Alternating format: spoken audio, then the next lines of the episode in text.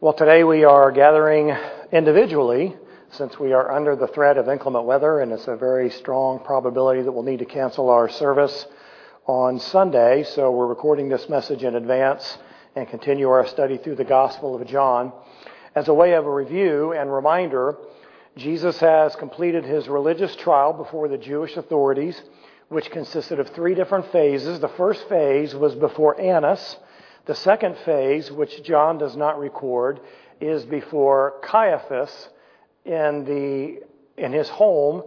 Caiaphas, the high priest, and he had convened together the Sanhedrin council, and together they had held a trial with Jesus. And as a third part of the trial, which again John does not record, they met in the wee hours of the daylight, and Caiaphas and the Sanhedrin confirmed their judgment of guilt upon Jesus and had sentenced him to death. And so they opposed upon Jesus a death sentence for blasphemy, and this was based upon Jesus' claim to be the Son of God. Since the Jewish people did not have the ability to enforce a death sentence themselves, and they feared the huge crowds that had gathered in Jerusalem for Passover week, who were very pro Jesus. If you remember, Jesus just a few days earlier was heralded into the city to the shouts of Hosanna, the one who comes in the name of the Lord. So, because they feared the crowds, they got the Romans to do their dirty work for them. So, in Jesus' Roman secular trial, which is where we are now, there are also three phases to it, just like there was in his religious trials.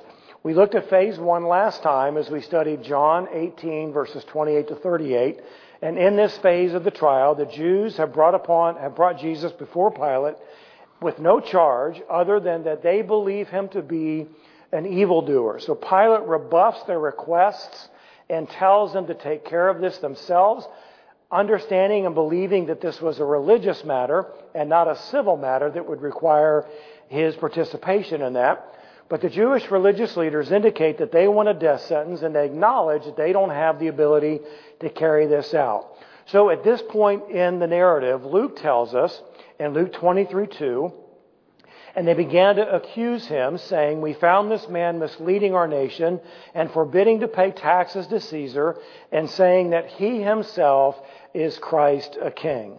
And so, with this accusation, which is quite different from the conclusion at the end of the religious trials, not to mention at all the announcement of the charge in the first phase before Pilate, Pilate is now compelled to question Jesus because of this accusation of Jesus leading people not to pay their taxes. This accusation of insurrection is a serious one and is one that the Jewish leaders knew that Pilate would need to deal with. So during their conversation, Pilate determines that Jesus isn't guilty of the accusation that has been made against him, and he announces in John 18:38 that he believes that Jesus is innocent. So Luke records after this very first acquittal in Luke 23, 5 through 7, but they, the religious leaders, kept on insisting, saying, He stirs up the people, teaching all over Judea, starting from Galilee, even as far as this place. When Pilate heard it, he asked whether the man was a Galilean. When he learned that he belonged to Herod's jurisdiction, he sent him to Herod, who himself also was in Jerusalem at the time. Now, John doesn't record this second phase of the Roman trial, but at this point, Pilate sends Jesus to Herod, which is now the beginning of phase two of his Roman trial. This continues in Luke chapter 23, verses 8 through 11. Now, Herod was very glad when he saw Jesus for he had wanted to see him for a long time because he had been hearing about him and was hoping to see some sign performed by him. Herod did not have a first hand encounter with Jesus. He had only heard about some of the things that Jesus had done throughout his ministry, the miracles that he performed, undoubtedly raising Lazarus from the dead, healing the blind and the deaf, and casting out demons of those who were, um, who were um, inhabited by these evil spirits.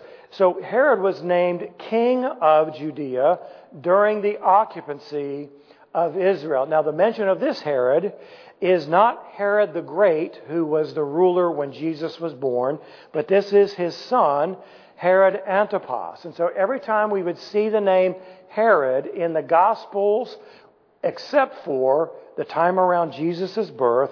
It refers then to Herod Antipas. He is the one who ruled over Jerusalem, over the nation of Israel, was declared to be the king of Israel during the Roman occupancy. So this Herod Antipas is the Herod that is responsible for the death of John the Baptist. So Herod had never met Jesus, but he wanted to because he'd heard of Jesus' miracles and he wanted to see something spectacular. He was looking for some kind of miraculous show. So verse 9 continues, and he, Herod, questioned him at some length but he answered him nothing. We don't know exactly what Herod had asked of Jesus, but there was some kind of an inquiry that took place. And it says here that Jesus didn't respond. It's the only person recorded in Scripture that Jesus refused to talk to. He spoke to the sinners, he spoke to the religious leaders, he encountered people all throughout his ministry, and this is the only recorded instance where Jesus did not respond to an individual who had engaged him in any kind of conversation. Now, it's important to recognize that Herod is a step far above Pilate, who is the governor. Herod is recognized as the king over Judea and therefore the king over the occupancy of the Israelites. And as Jesus is before him, he doesn't plead for mercy. He doesn't ask for his help. He doesn't maintain his innocence. He doesn't talk about the injustice that he is enduring.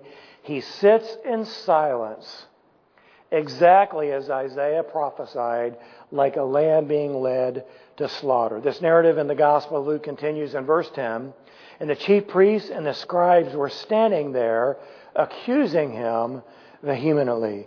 So, just like when he was before Pilate, the religious leaders hoped that Herod would hear something that would cause him to grant to them their request for a death sentence over Jesus. But just like Pilate, Herod finds no guilt in Jesus either. Verse 11 And Herod, with the soldiers, after treating him with contempt and mocking him, dressed him in a gorgeous robe and sent him back to Pilate. So, as the religious leaders are hurling their accusations against Jesus, Herod's personal soldiers, his bodyguards, take their cue and then begin to verbally mistreat Jesus. He'd already been beaten by the temple police, and it is unclear whether or not he was physically assaulted here with Herod's soldiers. But to complete the mockery, Herod dresses him in a gorgeous robe, which is probably purple because purple would signify royalty. And then he sends Jesus back to Pilate. And upon doing so, this ends the second phase of Jesus' Roman trial. Now, the third phase of the Roman trial, as recorded in John, omits what I believe is to be an important introduction into this phase of the trial. So, Jesus returns to Pilate from Herod and we read in Luke chapter 23, verses 13 through 15 Pilate summoned the chief priests and the rulers and the people and said to them, You brought this man to me as one who incites the people to rebellion, and behold, having examined him before you, I have found no guilt in this man regarding the charges which you make against him. No, nor has Herod, for see, for he sent me back, excuse me, for he sent him back to us, and behold, nothing deserving death has been done by him. So for the record, it is important to note that in the first two phases of Jesus' Roman secular trial, neither Pilate nor Herod found Jesus guilty of anything, and most certainly nothing that would be deserving of death. Jesus has been declared not guilty twice in his Roman secular trial. So the religious leaders are trying to absolve themselves from any responsibility in Jesus' death, but it should be very, very clear who is truly responsible for Jesus' murder. And that's exactly what it was. Here is an innocent man who has been declared not guilty by his civil judges. He's had a trumped up charge against him by his own religious leaders.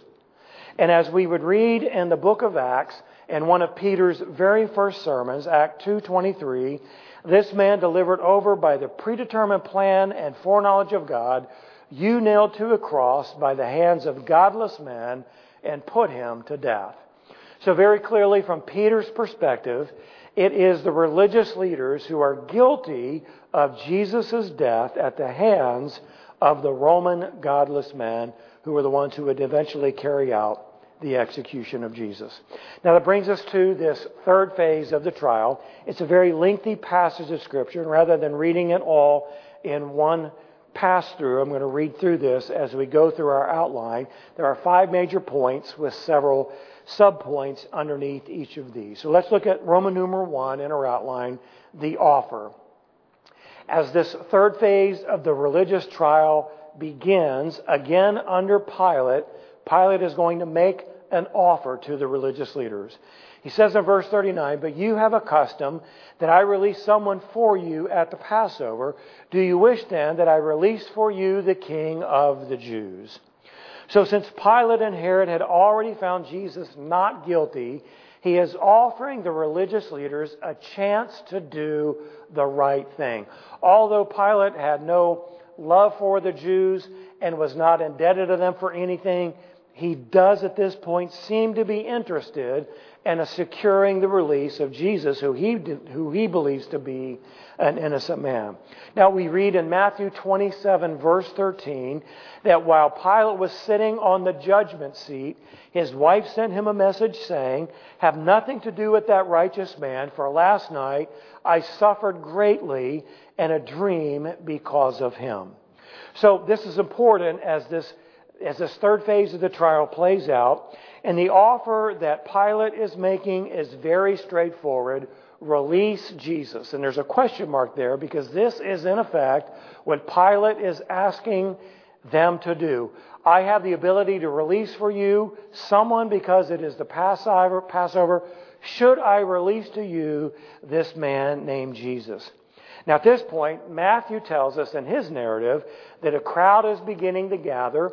It's sometime after 9 o'clock and sometime before noon, and undoubtedly the crowd is hearing what is going on, that Jesus, the one that they had ushered into Jerusalem just a few days earlier as the potential Messiah, is now in Pilate's court on trial for his life. So it's possible that Pilate is hoping that as this crowd is gathering, that this group could neutralize the desires of the religious leaders and force them into having Jesus released. But the religious leaders would not back down, and it is possible that the crowd who once thought Jesus to be the Messiah and in their expectation, the political ruler who would overthrow the Roman yoke of occupancy and restore Israel back to independence, they're now seeing this Jesus bound, somewhat beaten after what he had secured, after what he's endured through the temple police, it appears to the crowd that Jesus is not the Messiah they hoped him to be, that he was not going to be able to provide for them independence, that he was not going to overthrow the Roman yoke of occupancy. And so it would very, very likely make the gathering crowd very willing to follow the lead of the religious leaders because, after all, Jesus is not fulfilling what they expected in the Messiah. So, since Jesus is bound and on trial, he's not going to produce for them the independence they hope for. It would make him a very unappealing Messiah in their eyes. And so, as the crowds gather, they're very likely going to follow the lead of the religious leaders. So, as Pilate makes this offer to the religious leaders to release to them Jesus, they say, Not Jesus, we want Barabbas. Verse 40. So they cried out again, saying, Not this man, but Barabbas. And John adds the comment, Now Barabbas was a robber. No one knows with any certainty exactly who Barabbas was. Here, John refers to him as a robber. Matthew calls him a notorious prisoner. Mark and Luke call him a murderer and an insurrectionist.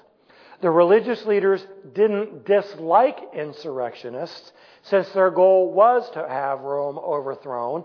The religious leaders hated the Romans and they wanted nothing more than their own political independence.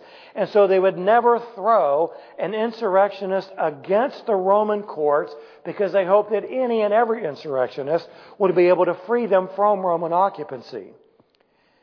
Although this is the charge they brought to Pilate, that Jesus was an insurrectionist, it's interesting at this point to notice that the religious leaders who had accused Jesus of insurrection are now requesting the release of Barabbas, who by Matthew, excuse me, by Mark and Luke's account is in fact a murderer and an insurrectionist.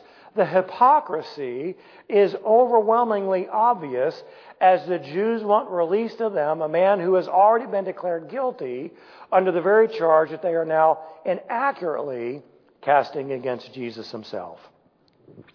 This brings us to number two in our outline as we go through this phase of the trial, and that is the appeasement. The appeasement is what Pilate is going to offer to the religious leaders in hopes that he can quash this desire they have to see Jesus put to death. Now, Matthew records an exchange that helps us understand the appeasement more fully.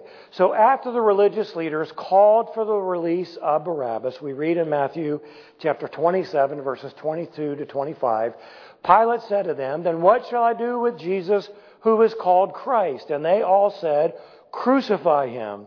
And he said, Why? What evil has he done? But they kept shouting all the more, saying, Crucify him. When Pilate saw that he was accomplishing nothing, but rather that a riot was starting, he took water and washed his hands in front of the crowd, saying, I am innocent of this man's blood. See to that yourselves. And all the people said, His blood shall be on us and on our children.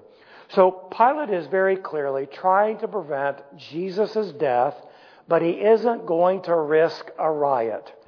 A riot would be looked upon very disfavorably by his superiors, and Pilate didn't want to risk this because this would put his rule as the governor under very serious eyes. So he wants to mollify the crowd. He wants to see Jesus released, but he's not going to risk a riot because, after all, self preservation is his number one priority. So, verse 1, we read Pilate then took Jesus and scourged him. So, as a part of this appeasement, Jesus is going to be punished. Now, you got to remember, this is purely an attempt to satisfy the religious leaders. Pilate is hoping that rather than killing Jesus, he can instead just punish him severely, and that would be enough. But think about this Pilate and Herod have already declared him to be innocent but it seems reasonable to them to have Jesus severely beaten for absolutely no reason other than hoping that it would satisfy a bloodthirsty crowd and perhaps Jesus could be spared from this terrible death of crucifixion. So, in a very simple way, John and the other gospel writers simply say that Pilate had Jesus scourged. Now, a scourging was an incredibly brutal experience. In a scourging, the victim would be stripped, he would be tied to a post, and he would be beaten severely in turn by many different torturers. When they would beat him, they would use a whip. It was a short wooden handle, and it would have several leather strips attached to it. And these leather strips would be embedded with jagged pieces of bone or metal. Now, in a scourging, which was not foreign to the Jews, the Jews would limit the beating that one would undertake to 39 lashes. The law stipulated that you couldn't hit someone more than 40 times, but they would always stop at 39 in case they miscounted and they didn't want to technically violate their own law. So the Jews would stop at 39 lashings or 39 floggings, but the Romans did not honor any such restriction. The punishment would continue until the torturers were exhausted. The commanding officer decided that that was enough and would just simply stop it, or, as was often the case, the victim would die. It was not uncommon for someone to die in the midst of a scourging. The damage was so severe during a scourging that the body could be so torn and lacerated that muscle, bone, vein, and sometimes internal organs would often be exposed. This punishment was so horrible that Roman citizens were exempted from a scourging. And so here is Jesus, the innocent man, declared not guilty twice, standing before his torturers on trumped up religious charges, enduring this punishment as a part of the price of redemption. But in all of this, as he stood before his Roman torturers, this wasn't enough. Not only was Jesus punished, but also Jesus is now mocked. Verse 2 and 3 And the soldiers twisted together a crown of thorns and put it on his head, and put a purple robe on him. And they began to come up to him and say to him, Hail, King of the Jews, and to give him slaps in the face. So kings in this day would sometimes wear a wreath that was woven out of some kind of deciduous plant, and it would be put on their heads, indicating their position as a ruler or as a king. This crown is, is called a thorny one, and is, it is believed to be from the date palm, which would typically have thorns that were at least an inch, if not longer. And so they put together this crown of thorns. They pressed it onto Jesus' head, causing more pain and more bleeding. They put a purple robe on him. Matthew tells us that they put a reed in his hand as a makeshift scepter, and they made him look like a pitiful caricature of a king.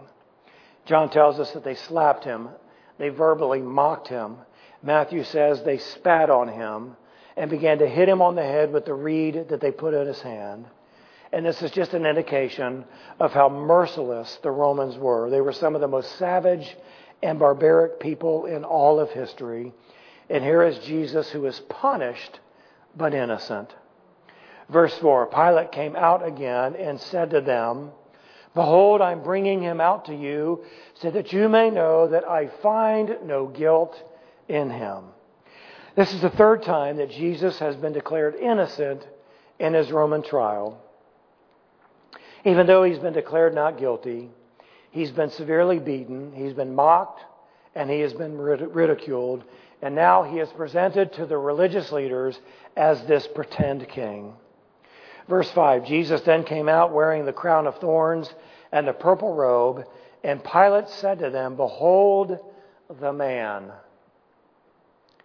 At this point in the trial, after Jesus had undergone this scourging, having the crown of thorns pressed upon his head and then beaten again by the Romans in the head and face, it is very likely that Jesus would be barely recognizable.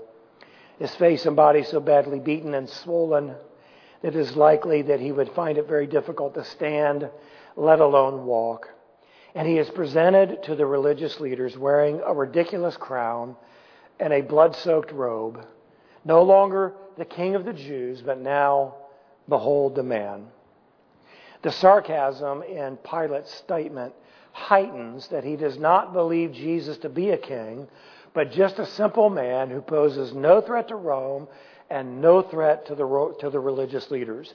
It's very likely that Pilate believes that this severe beating that Jesus has undergone would satisfy the religious leaders and diffuse the situation.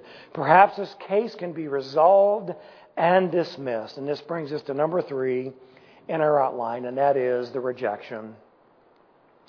Verse 6a. So when the chief priests and the officers saw him, they cried out, saying, Crucify, crucify. The religious leaders want death. They're not satisfied with the severe beating. They will stop at nothing. They believe that Jesus just simply has to die. What's really sad to remember as we're at this point in this third phase of the Roman trial is that the religious leaders had violated every one of their own judicial laws in order to fabricate and manipulate a hearing before a Roman authority, that these alleged men of God have stooped so low that they are willing to lie, to see Jesus beaten within an inch of his life, to see that and have absolutely no mercy to have no satisfaction, and to be absolutely driven to a death sentence by Jesus. They want death, but Pilate wants closure. Verse 6b Pilate said to them, Take him yourselves and crucify him, for I find no guilt in him. Fourth time that Jesus has been declared not guilty. The third time that Pilate has said that himself. Pilate is exasperated and he wants this over with. He deems Jesus to be innocent. He's already had him beaten severely, and for him that should be enough. He believes this ought to come to an end. It is very debatable that in the statement that, that Pilate is giving permission to the religious leaders to actually kill Jesus. And the reason that that is debatable because Pilate very likely knew that only the Romans would crucify, not the Jews and not any other people group. Pilate knows that it is very, very unlikely that the Jews would crucify him. So, in hopes that this would be the final way to appease them and satisfy them, he just simply says, Take care of this yourself. I want this to be over. And it is believed by most that he expects this to be the end of it. But the religious leaders are determined. They are not going to stop one step short of execution. They want to see this carried out to the end. So the Jews answered him, We have a law, and by that law he ought to die because he made himself out to be the Son of God. So here we are in the middle of the third phase of this Roman trial that the truth comes out. Jesus isn't an insurrectionist as they have accused him. He has, in their own minds, violated their own religious law by claiming to be the Son of God. And of course, Jesus is the Son of God, but they reject that. And because of that, they accuse him of, of blasphemy and they want for him to die. So this brings us to number four in our outline, and that is the concern. Now, verse 8 Therefore, when Pilate heard this statement, he was even more afraid, and that indicates that he was already very fearful of the religious leaders, of some kind of a reprisal by his Roman superiors. So, this statement by the religious leaders that Jesus has made himself out to be the Son of God has Pilate even more fearful than he already was. So, why was Pilate afraid? Well, not only is he fearful of a riot and a mob, and not only is he fearful of his Roman superiors, but the Roman people in general were a very superstitious people. Remember, they worshiped many, many different gods. Their temples and their palaces adorned the cities of these make believe gods. They worshiped many, many different gods, and some of their beliefs were such that they believed that it was possible for some of the gods they worshiped to live amongst them as men. So, as Pilate is now hearing this accusation that Jesus made him out to be the Son of a God, Pilate is having to wrestle with the reality have I tortured a God? If Jesus was the Son of God, and he had just scourged him and mocked him and ridiculed him, this would be very bad news for Pilate.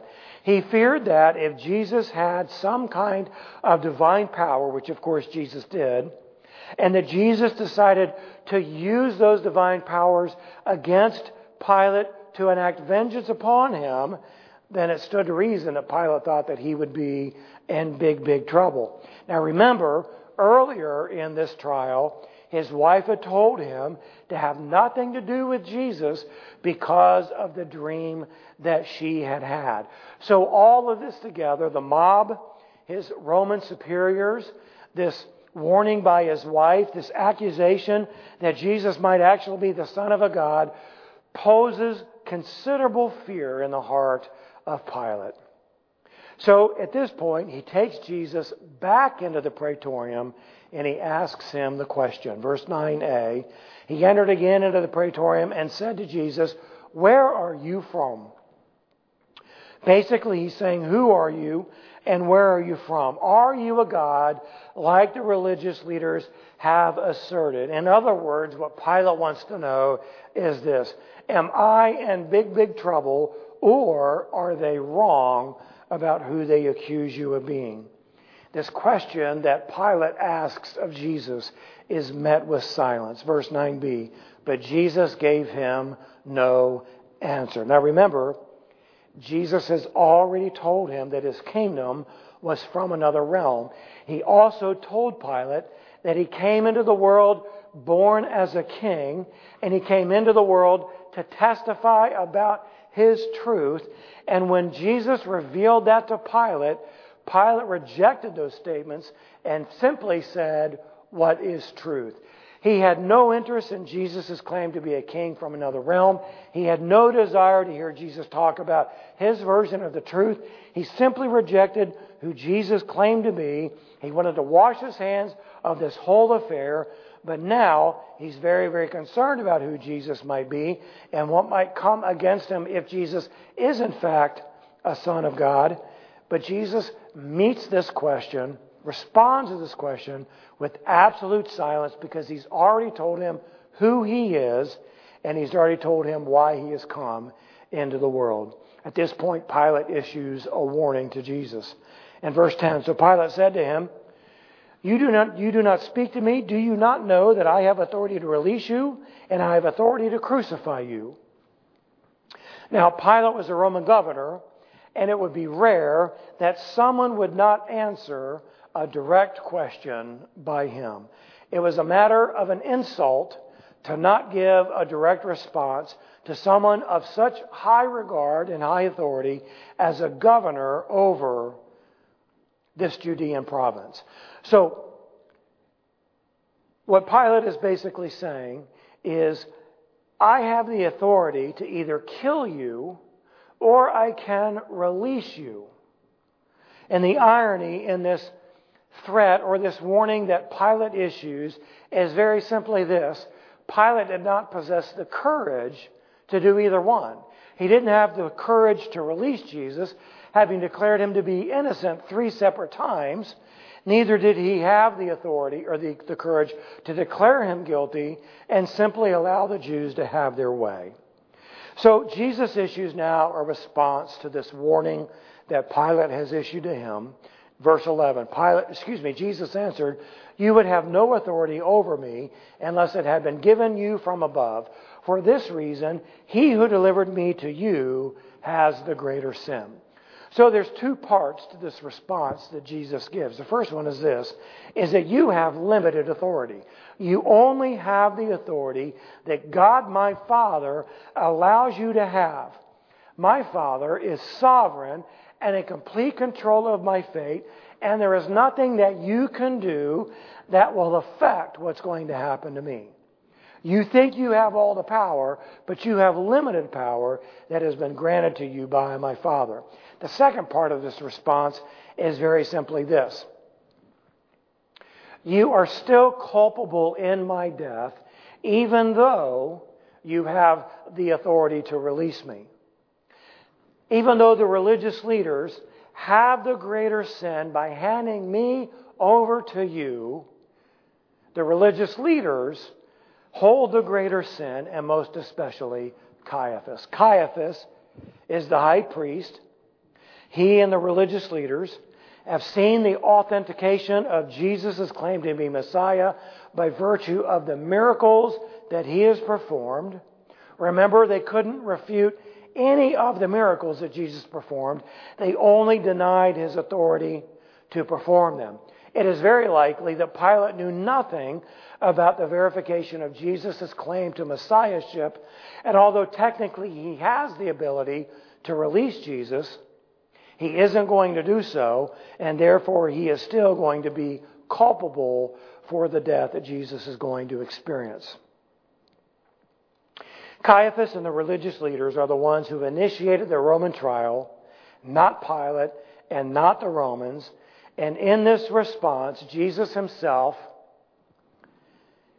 delegates out upon the religious leaders the responsibility for his death. You know, there's been a great debate throughout the history who is actually responsible for Jesus' death. Some say it's not the Jews.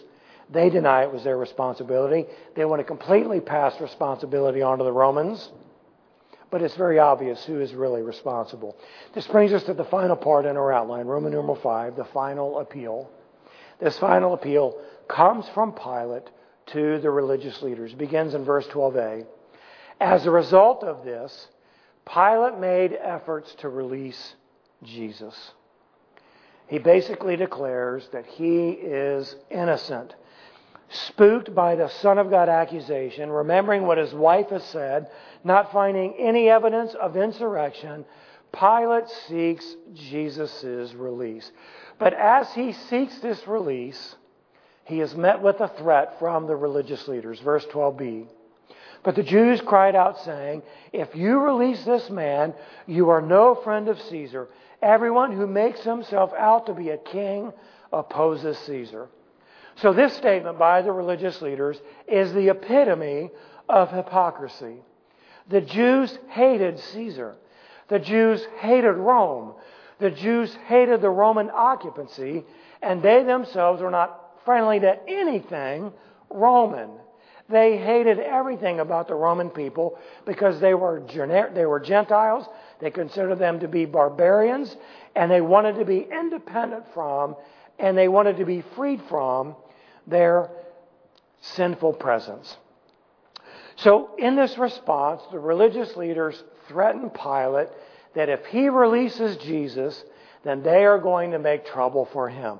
They will report to Tiberius, who is the Caesar over all of Rome, not Herod, who is king of Judea, and not over not Pilate, who is governor over Judea.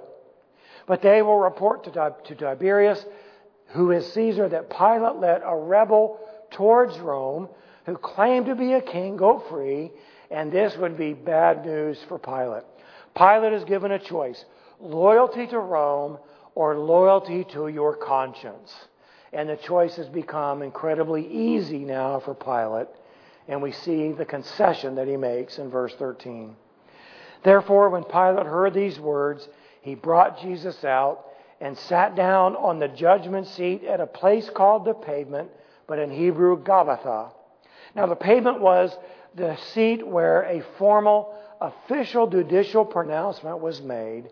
And then we get this little add on from John here in verse 14.